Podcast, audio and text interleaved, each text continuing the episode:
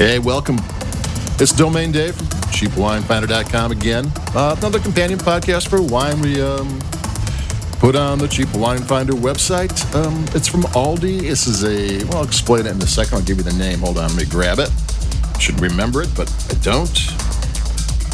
The Exquisite Collection, Côtes de Provence Rosé 2020.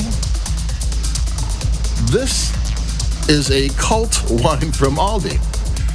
It used to win, and maybe still does, awards as best value price wine and best rosé and you know best in class awards in Europe. Um, and when it was when it finally brought into the United States with the 2016 vintage, I think in 2018 at Aldi, it sold out in like 48 hours.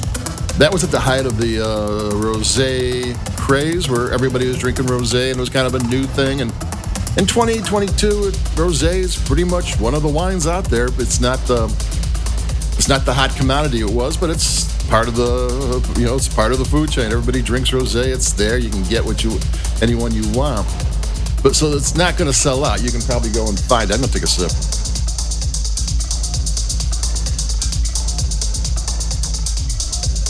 It's from the uh, Côtes de Provence AOC of the Provence region, which is the largest um, growing uh, area in Provence. Uh, you know, Provence is south of France, and it depends if you're near the ocean, if you're going to be cool weather, warm weather, a lot of rain, not a lot of rain. The interior ones in the hills are different than up front.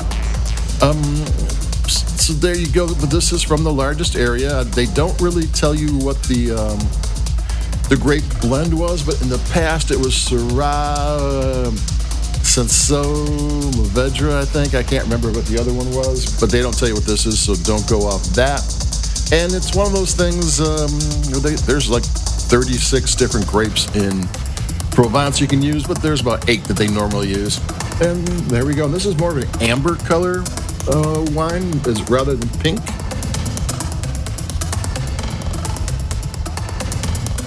I just took another sip, so I'm going to make the next sentence I'm going to say weird, but this isn't my favorite style of rosé. It's a really well-made rosé. Um, I think it's more of a food wine. I'm more of the all-day uh, rosé kind of person, where you just want a wine that you can sip on all day. You know, uh, just light, uh, good acidity, fruity. You know, just a, a sip here, sip there. You can go all the time. I, you know, I always like to picture myself on a uh, and, and a plaza near the bay in uh, San Tropez, and I'm sitting there blazing the day away, sipping on rosé. That's my whole thing with rosé, and this is more of a food one. This is something that I think it would pair really well with a kind of a fancy salad, or maybe cold shrimp, or a, a light uh, fish dinner.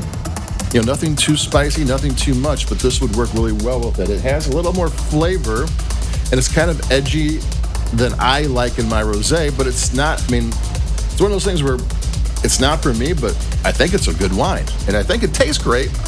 Just not the kind of. I just don't want to use it the way it is. I mean, I want a lighter, fluffy wine, maybe. I don't know. I mean, I, I, I, I, just took another sip, so I gotta, I should probably keep, if I'm telling you that I don't really like it, I probably should quit sipping it constantly. But there you go. But it's not my style, and uh, that's okay because I think it might be other people's style. It's $9.99, and uh, when it was winning all these awards, it was um, a ten dollar. Actually, back when it was winning, it's it's up two dollars since everything's up a couple of bucks. But it's um, it was an eight dollar rosé that, in a blind tasting, would taste like a twenty dollar rosé.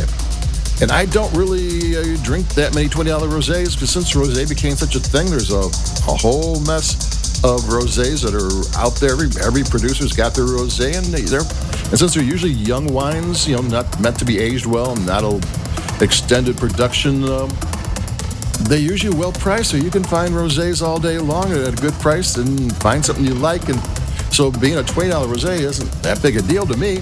I mean, if you're if you're looking at rosés and Provence and trying to explore that, this might be a really good wine to try to check out because it is probably representative of a more expensive wine. I took another sip, so maybe you can, since I've took like four sips already, maybe you can forget that it's not my style.